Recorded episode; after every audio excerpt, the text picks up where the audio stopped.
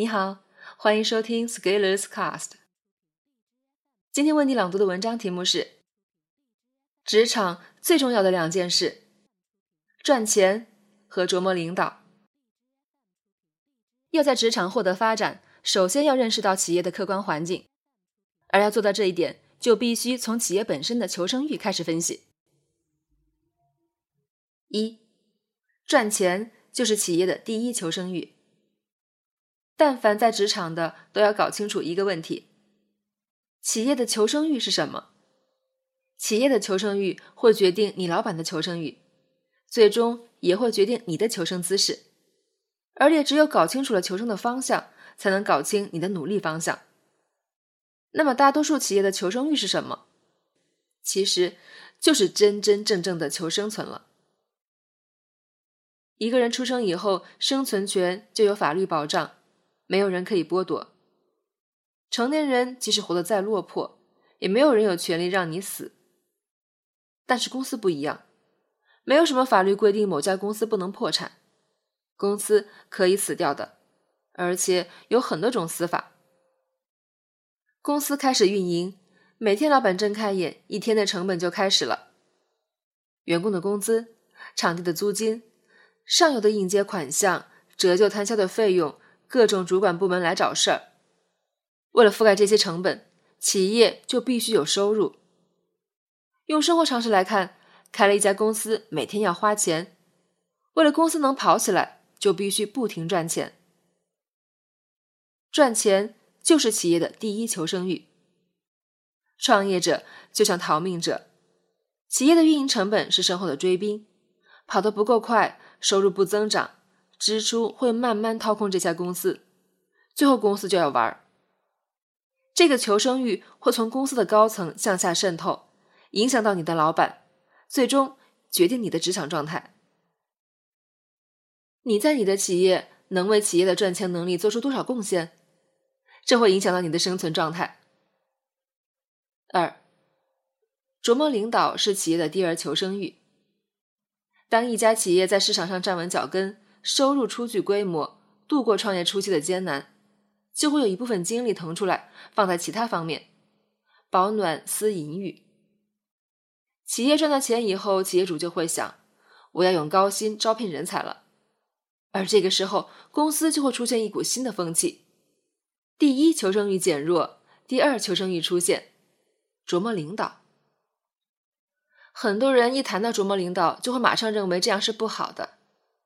但是我们要客观地认识到，普遍的社会现象背后必然有其运行的规律。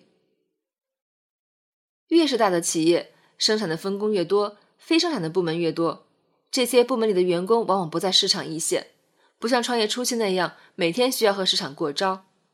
于是远离了前线，就容易内部板结化，形成自封闭的小团体。在这样的团体里，赚钱一旦不成为第一生存欲望，那团体里面权力最大的那个人，就会决定团体里面每个人的生存状况。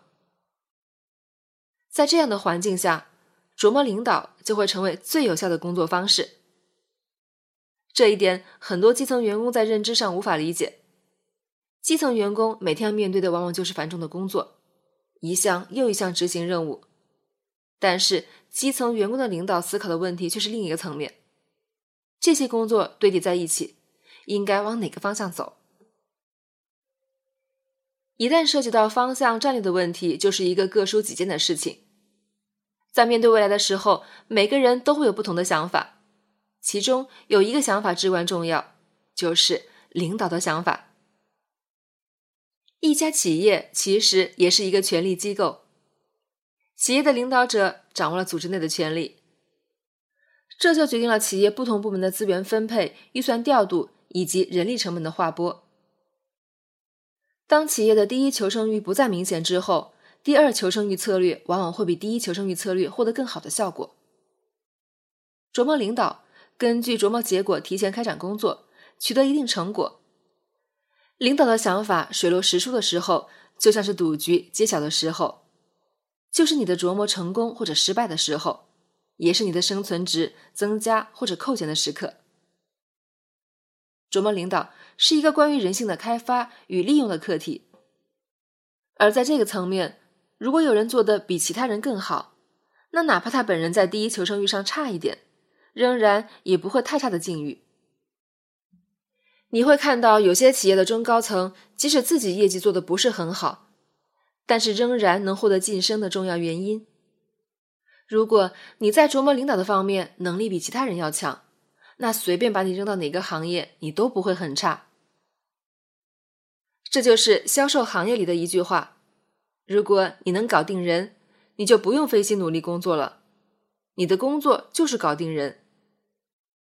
但是一般人没有机会在这方面获得训练，我们从小到大的教育都是引导我们在第一求生欲上狠下功夫，比如把专业学得更好，把本事练得更到位，在市场上卖个好价钱。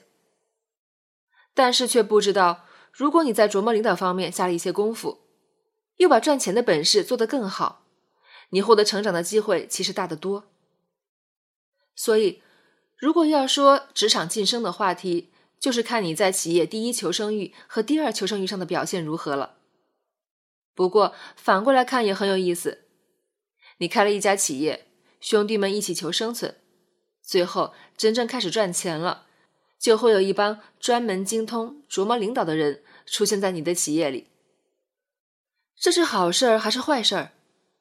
我在下一篇文章里给出我的理解，欢迎在评论里和我讨论。本文发表于2018年9月19日，公众号持续力。如果你喜欢这篇文章，欢迎搜索关注我们的公众号，也可以添加作者微信 Scalers 一起交流。咱们明天见。